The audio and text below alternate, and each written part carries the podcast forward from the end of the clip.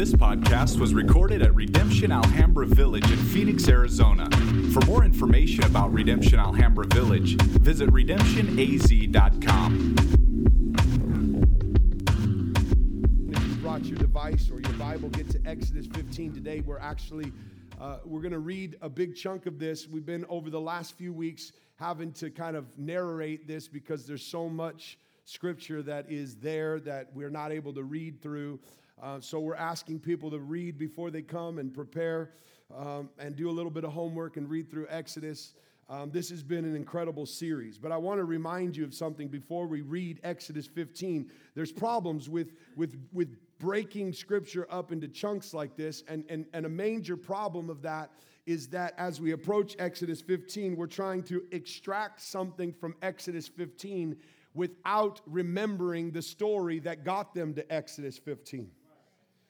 This is a chapter in a whole book, but this book is strategically placed amongst a greater and grander story, and who the author is God, who has given to us his word to remind us of who he is. So I want you to remember a couple of things. First of all, there was a, a man named Joseph who was brought uh, because he was rejected by his family. He was brought out of turmoil and pain into Egypt, and he brought into Egypt in order to, uh, to be uh, in prison. But while he was in prison, God continued to show him things, and actually, through visions that he had received, Egypt was delivered from great famine.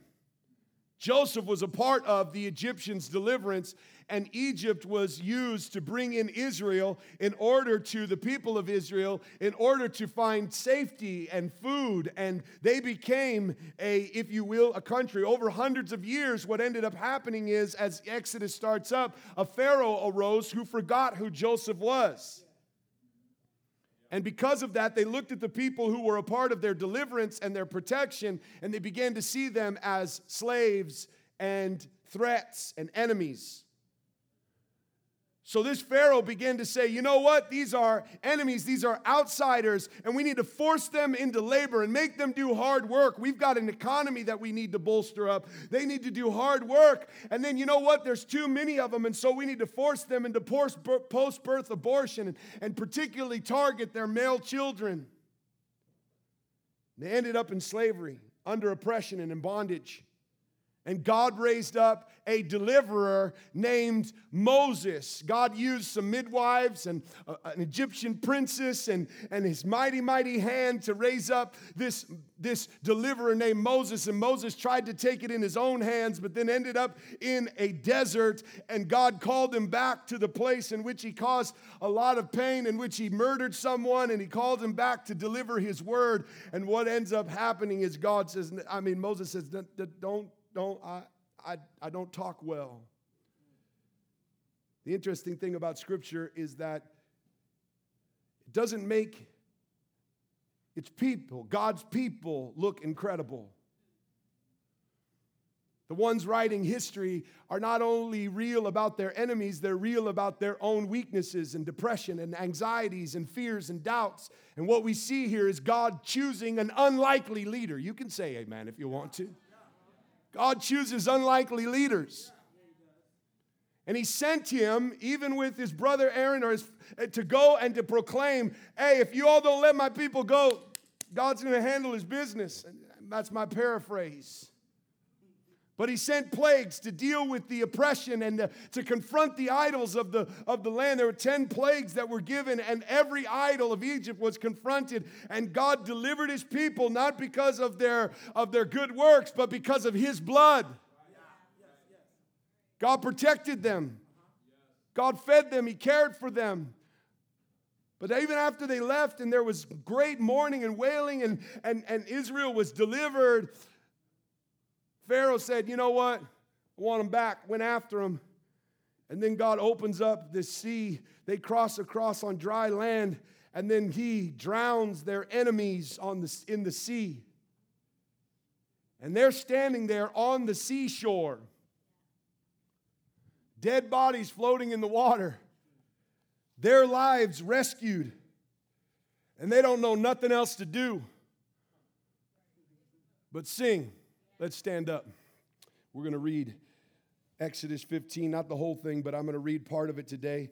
And then I want you to remember just parts of this song. I'm going to jump from, I'm going to jump verses one through three, and then I'm going to jump all the way down to. Uh, to 19. But I want you to notice we're going to try to cover this, but I'm just going to read sections of it. First, it says, Then Moses and the people of Israel sang a song to the Lord, saying, I will sing unto the Lord, for he has triumphed gloriously. The horse and rider have been thrown into the sea. The Lord is my strength and my song, and he has become my salvation. He is my God, and I will praise him. The Father's God, and I will exalt him. The Lord is a man of war. The Lord is his name. Look at verse 19. And when the horses of Pharaoh with his chariots and his horsemen went into the sea, the Lord brought back the waters of the sea upon them. But the people of Israel walked on dry ground in the midst of the sea. And Miriam, the prophetess, the sister of Aaron, took up a tambourine in her hand. Yeah, there we go. Somebody got prepared today. And all went out after, after her with tambourines dancing. And Miriam started leading in worship and said, Sing unto the Lord a new song, for he has triumphed gloriously. The horse and rider have fallen into the sea. This is the word of the Lord. You may be seated. Now, I know we are a multi ethnic, multi denominational, multi, multi, multi church. And many of you come from traditions and backgrounds, and you hear different styles of worship and music and preaching and all these kinds of things. And, and, what ends up happening when you do that is that you come from traditions, and all of you come from traditions. And when you are a part of tradition, what you can end up seeing is there's beauty in every tradition, and there's also brokenness. How many of you all left your traditions for some of it because of the brokenness that was there? There's brokenness in tradition and there's beauty in tradition. And some of that I, have experienced in my own life. But, but one of the things that I did this, this week as I, as I read Exodus 15 is I missed my tradition. Because Exodus 15 is the first praise break. Ah, I know that's part of my tradition, not yours. And, and maybe, just maybe, you could learn from a tradition that you've been critiquing for a long time. Now, I know the Pentecostal tradition is under great, great, easy, targeted critique. People love to sit on the outside of the charismatic tradition or the Pentecostal tradition, particularly because it's rooted in culture that many people don't understand. It's been led by, for years, African American culture, Hispanic culture, celebratory cultures, people of oppression.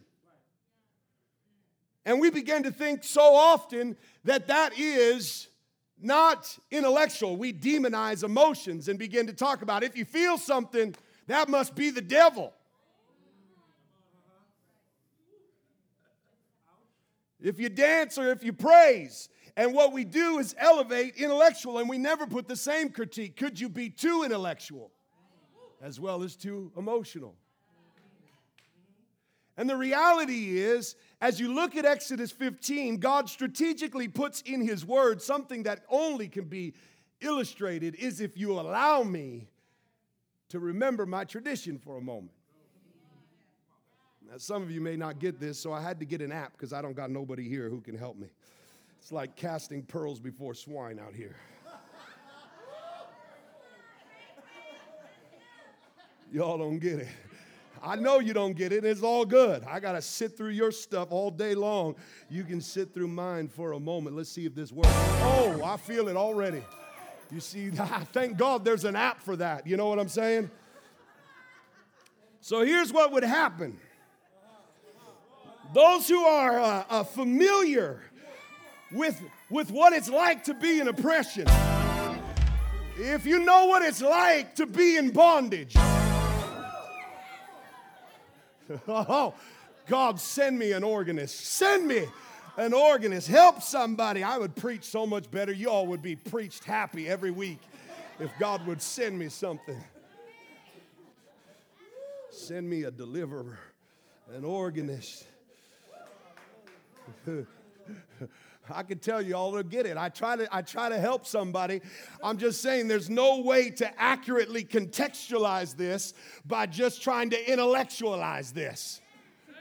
But only you who know what it's like to be in bondage, who know what it's like to have a master who's treating you like a slave, but you've been called into freedom. But thank God. Hey, thank God. Thank God. You serve a good God. Yes, you do. Hey. Hey. You serve a good God. He's good. He's good. Oh, he's good. He's good. He's good. He's good. Yeah. Oh. Hey.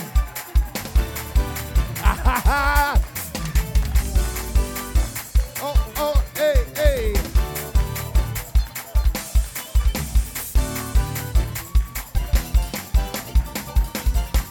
Hey, hey, hey. Hold up a second. Now, listen, I know this may not be your tradition, and you don't have a tradition of praise, but I dare you to stand up on your feet right now and try it. You might like it. I know you don't know what it's like to smile, but go ahead and try it. Stand up on your feet, and I dare you to move it. Hey,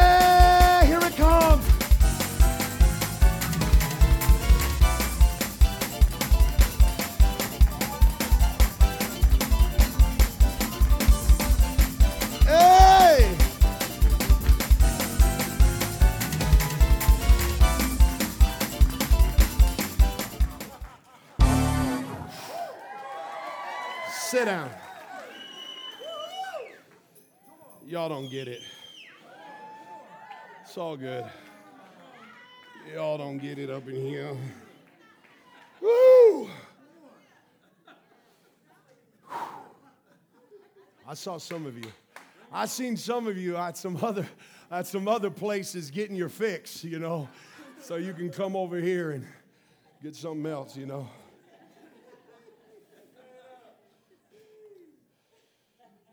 Here, here, here's the here's the reality, church. We come into places like this, and because we don't have deeply rooted in many of our traditions a posture of praise we begin to, if you will, overthink praise. We ask questions like, who's worthy to praise? So before we even answer that question, we start looking at ourselves because we'd really love to deal with the plank in our own eye, because that's what Jesus says to do. So we start to think, well, I've done some stuff this week. I've complained, I've doubted, I've feared, I've sinned, I've gone through some stuff this week, so I am not worthy to praise Him. And because I'm not worthy to praise Him, I don't want to be inauthentic.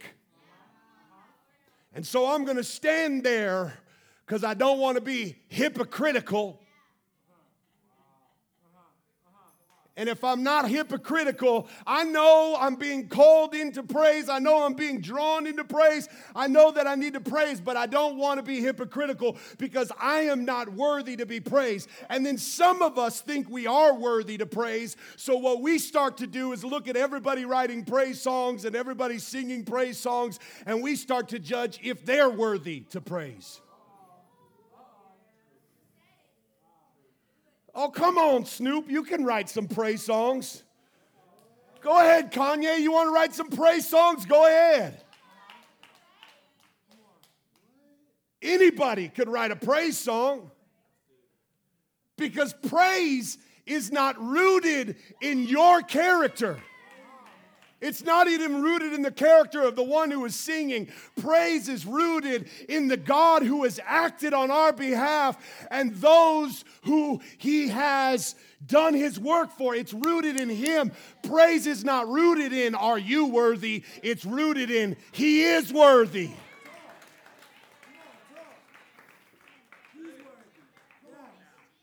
Praise invites everyone to join in with everything they have and all that they are. Let everything that has breath praise the Lord. Saved and unsaved. All of creation is designed to praise and adore its creator. When we enter into that place of praise, we are actually aligning ourselves with what we were created for. And we're joining in with all of creation, declaring his worthiness. Moses starts and doesn't go, hey, you all are some grumbling, complaining. At least, see, I told you God could do this, and you all told me I should go and die, and you treated me like trash, and, and all of a sudden I'm just tired and exhausted. I'm glad this thing's finally over. No, Moses comes to the other side and starts leading in praise and calls all of Israel to sing a song. Miriam picks up a tambourine and gets everybody going with a praise break. It doesn't matter if you complained on that side of the sea or if you're about to complain in just a couple days. Now is a praise break. Praise calls all of you to join him. Everyone. Because it's not rooted in you. This song is written with some real key things in mind, and I want you to notice it. First of all, praise him because he is a deliverer. I just, I had to do it because you all are helping me out today. I know I'm not going to go there. You don't realize how much restraint it takes me not to get some help from somebody. Praise him because he is a deliverer. You want to know what they sang about? They did not sing about their works, they sung about God's works. I will sing unto the Lord, for he has triumphed gloriously. The horse and rider t- fell into the tr- sea, and all of this is in their minds going, I didn't believe him, I didn't believe him, but he proved it. I didn't, I didn't believe him, but he proved it. And this is not about how I doubted or how I feared. This is about the fact that God saved me despite me. Praise him because he is a deliverer. Praise him because he is my God and he is our God.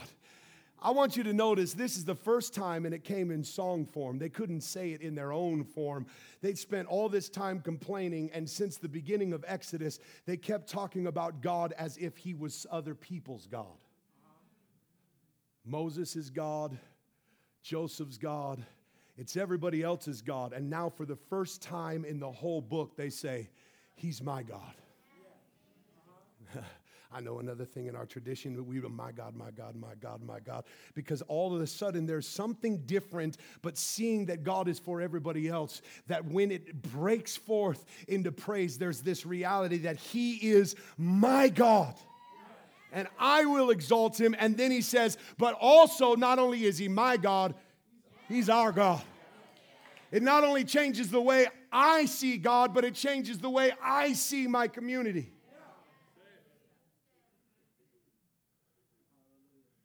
all of a sudden, in the midst of that, He's our God, He's our Father's God. We are in this together. There's a collective nature to praise. The other thing we struggle with in America, and there's a lot of reasons, but I won't preach this because this is about praise today. We have a hard time praising God for His justice.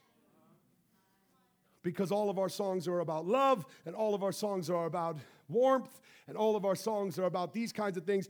A big chunk of this song was about dead people in a sea drowning.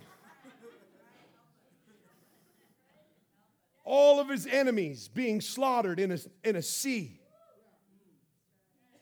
A big part of this song was victorious. A big part of this song was about how those who had oppressed him. Now, the reality is, they sang songs of justice, which is different than taking justice into your own hands, like Moses did a couple chapters ago. He tried to take justice into his own hands.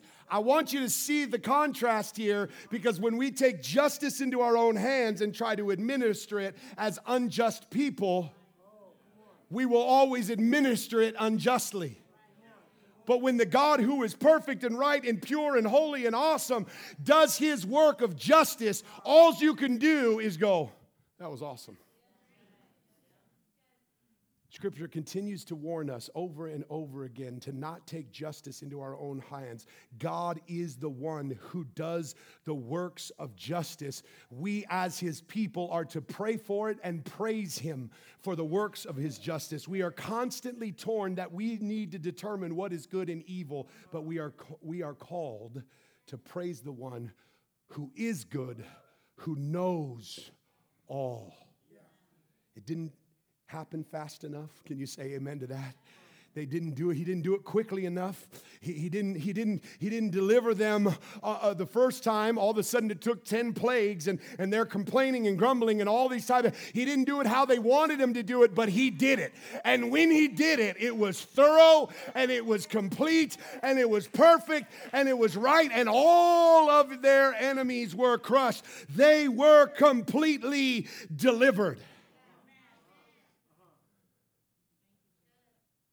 I wish uh, America could sing songs of asking God for justice.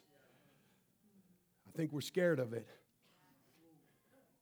We're scared of singing songs of justice because there's a lot of judgment that only God can administer. And the reality is, only He is able and worthy and patient enough and kind enough and powerful enough to do it, but also we praise him because he is powerful. Can you say amen to that? Not only is he just, he actually has the power to accomplish what it takes to do the work of justice and righteousness. Not only is he powerful, you should praise him because he's strong. All of these are words I'm stealing from this song. He is stronger than all of the enemies that would come against him. Praise him because he is great and over all other gods in the land. He is worthy to be praised. And here's, here's why I wanted to start with that because I wanted to get here. We need a praise break. The reason why I like the word praise break, and I'll just tell you, and I may be a little bit biased, is because it shows that we are called and designed with every breath in us continuously to be praising Him. But the reality is, praise has become a break from everything else. They needed a break from complaining, they needed a break from bitterness, they needed a break from trying to determine if God was doing it right or not.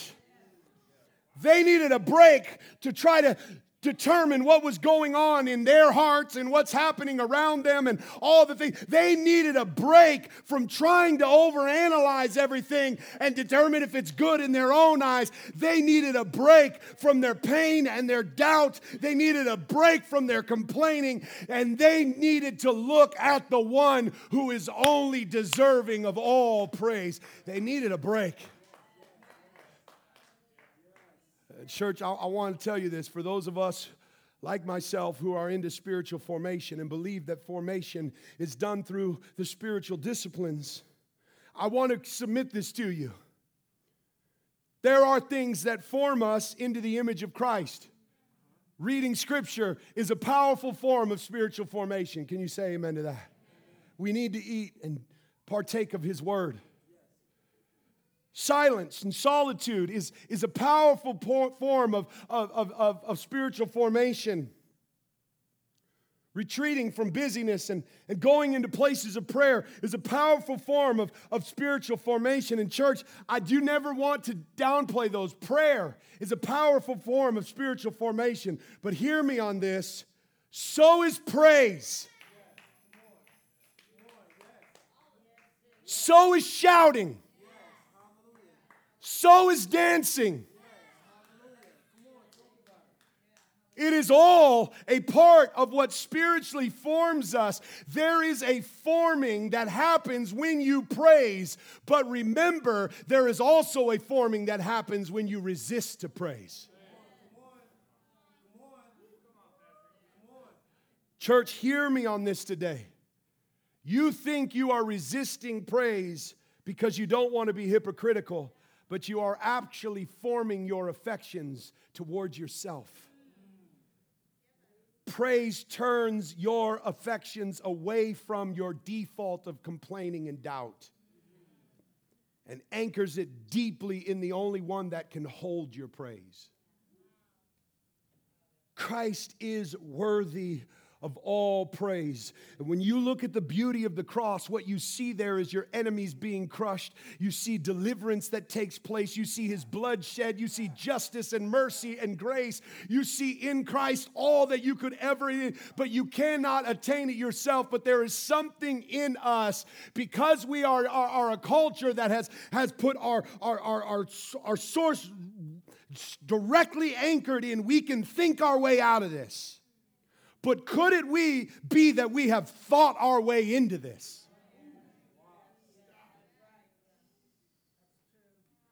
That the more we think about our darkness, the more we think about our brokenness, the more we think about our depravity, the more we think about our doubt, the more we think about it, and there is place for it, that the more that we give it praise. We continue to put ourselves anchored in this is who we are. But when we lift up our eyes and take a break and think of Him and His goodness and His grace, this forms your affections. Singing forms your affections. Dancing forms your affection. Clapping Shouting forms your affections. These people, you could sit on the outside and say, they complained, they're about to complain again. What jerks. They don't they're not worthy of praise. But this is not a call for you to determine whether they were worthy of praise. This is an invitation for you to join in. This is an invitation. Songs do that. You could sit outside like a junior hire, scared to dance critiquing everybody else. Or this song goes, Man, I'm feeling this, but I don't want people to. A song calls you, it's an invitation. The reason why this song is strategically placed in Scripture, it's an invitation. And as we work our way through a text, I want you to also see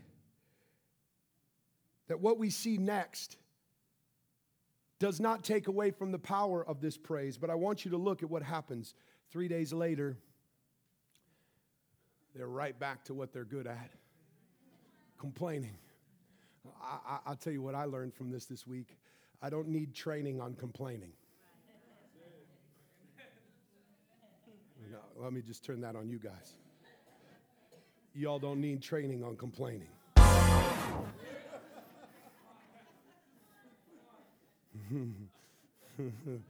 y'all, y'all don't need training on complaining. I'm just going to tell you. That's default. And what we end up doing is trying to go, okay, well, I'm going to stop complaining. But, but I want you to notice what happens. They begin to complain over water. You know what this reminded me of? I took my kids to Universal Studios this summer. We, Dana and I planned it we spent, only parents would know with five kids, we spent thousands to get them in, you know, S- saved up all year, pulled some tax return money out, go, we're going to take them. They're not going to know about it. We show up at the gate, had no clue that we were going in.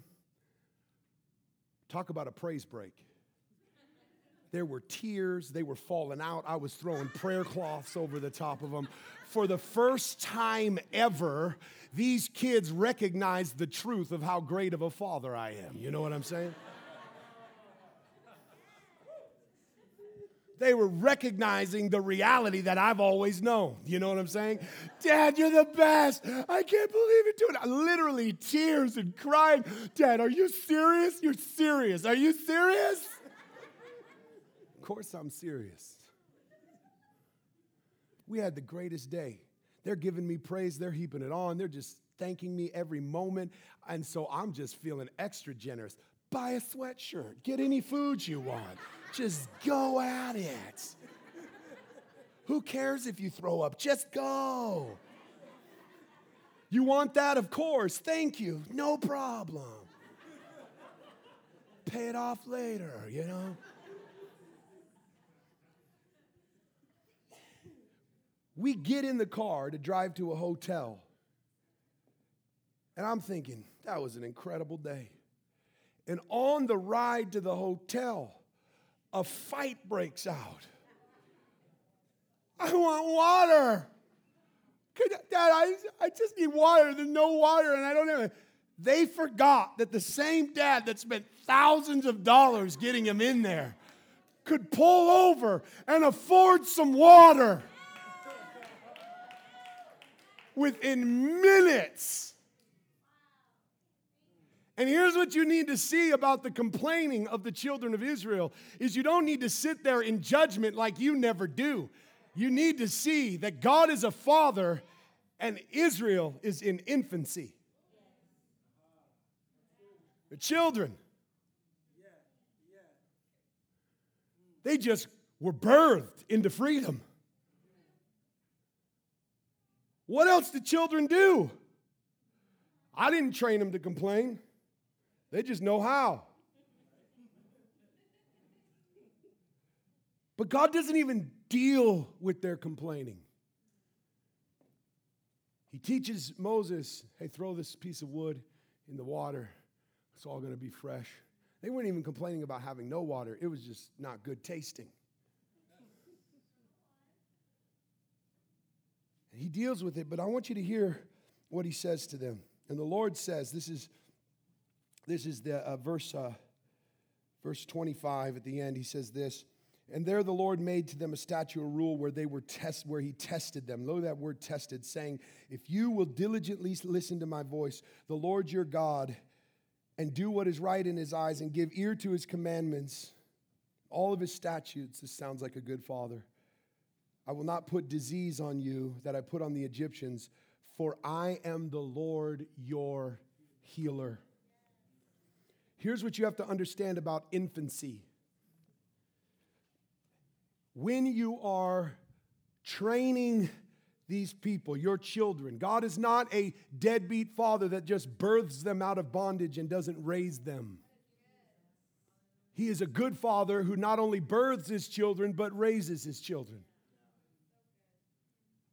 He leads them, and in their infancy, here's what you have to see that tests are given so that the God that we saw that was powerful and strong and helpful and, and mighty and just really, really powerful, and that we are, He is deserving of our respect and praise. The very next test that comes is because, not because they need to see more of who they are and their complaining self, it's because God uses tests to show us who the true answer is. He's the true answer. He says, I put you in a test because I want to show you that I am not only a deliverer, I'm a healer. See, bondage has brought you into great affliction. Bondage has put you under great trauma. Bondage has changed your pathology. It's changed the way that you live. It's, it's, it's shaped you, and you are now out of Egypt, but you are still a prisoner.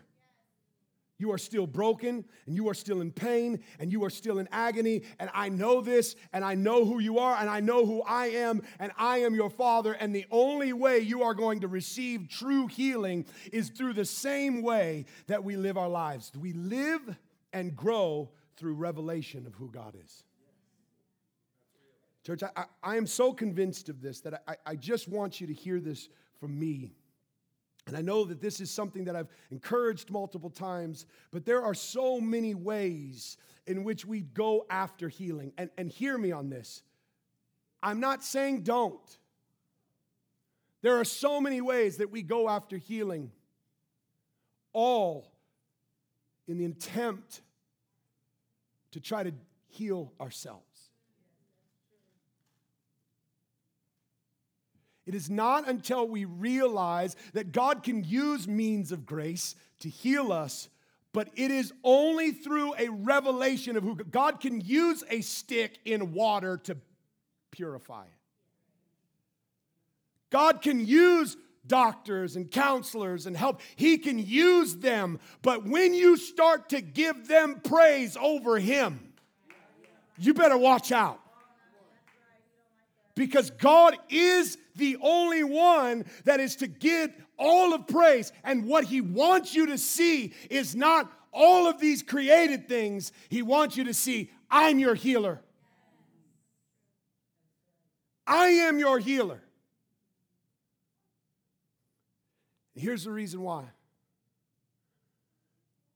Because we live not by bread. We don't live by water. We don't live by our strength. We live by revelation.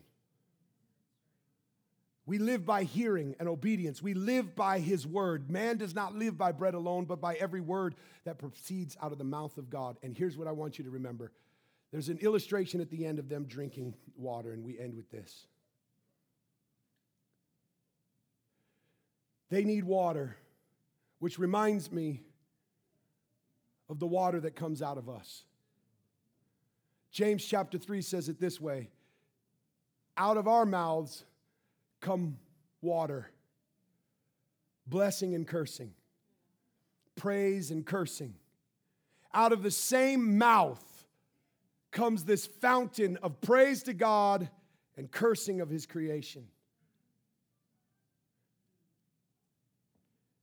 Out of these, his people, his children, no man can tame the tongue, James chapter 3 says, and you're like, well, I can. No, you can't. No man can tame the tongue. And we spend all of our time trying to deal with taming our behaviors rather than what the gospel offers.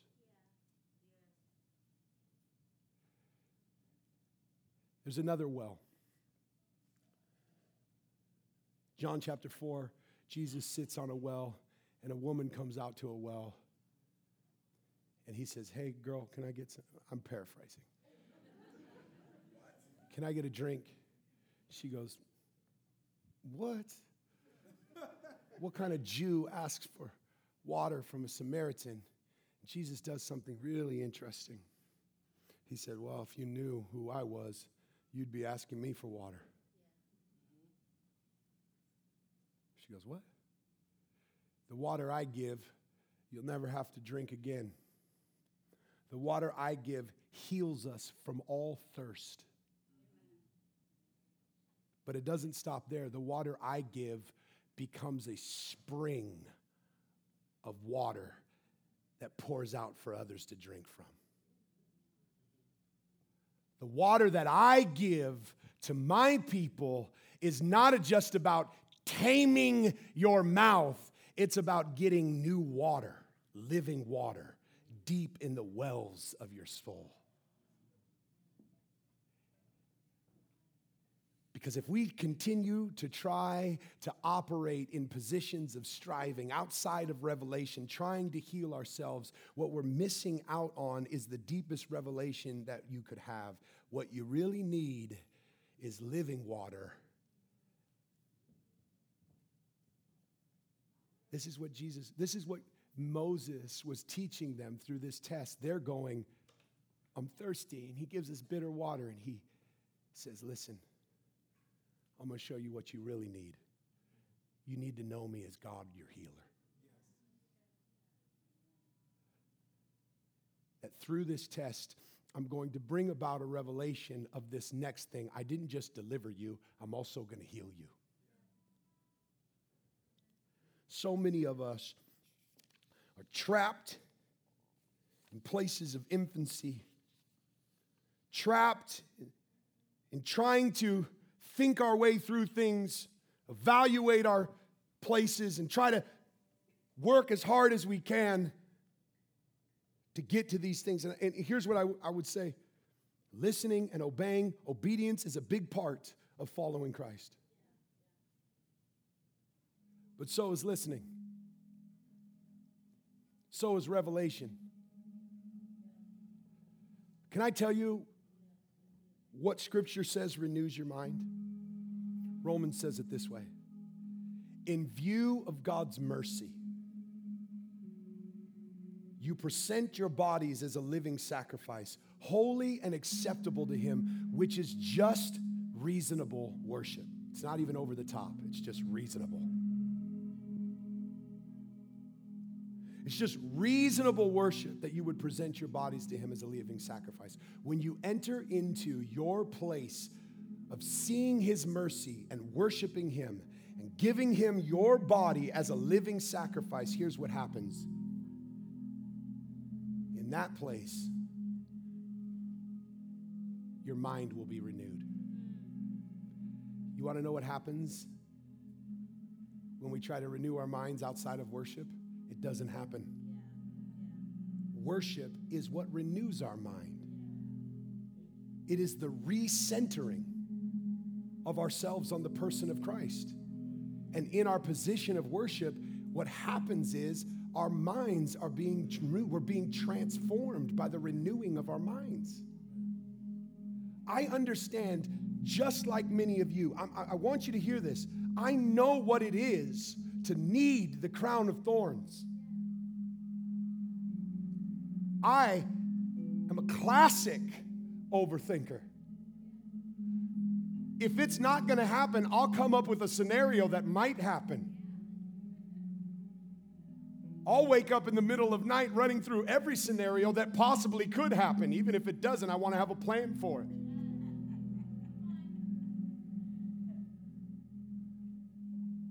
Wrestled with my mind's doubts and fears and worries, and I'm going to tell you this the only place that I have ever found relief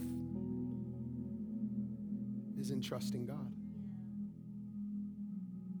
and in knowing He is the only one worthy of worship. I'm not saying I never doubt. I'm not saying I never complain. I'm not even saying I'm worthy of praise, praising Him. What I'm saying is, praise Him because He's worthy. Praise Him because He is deliverer. Praise Him because He. Take a praise break. Complaining will always be there. Doubt will always be there. Fear is always going to be there. Take a praise break. Think about Him. And when you come and eat and drink of this, drink deeply. What only, look at what Christ has done for you. He poured out His body, He's, he's, he's quenched every thirst. He's gone after every craving. I know what it is to have bondage to my cravings. And I try to go, I'm not going to crave that anymore. I'm not going to crave that anymore.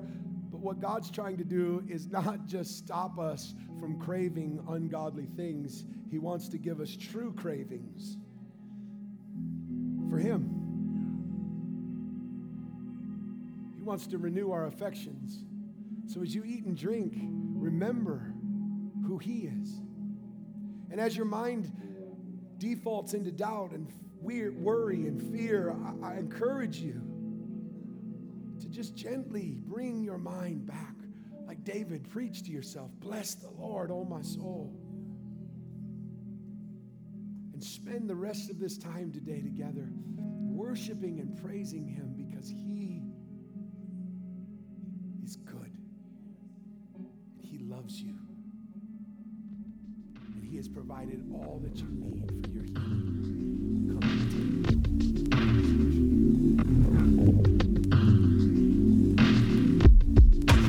This podcast was recorded at Redemption Alhambra Village in Phoenix, Arizona. For more information about Redemption Alhambra Village, visit redemptionaz.com.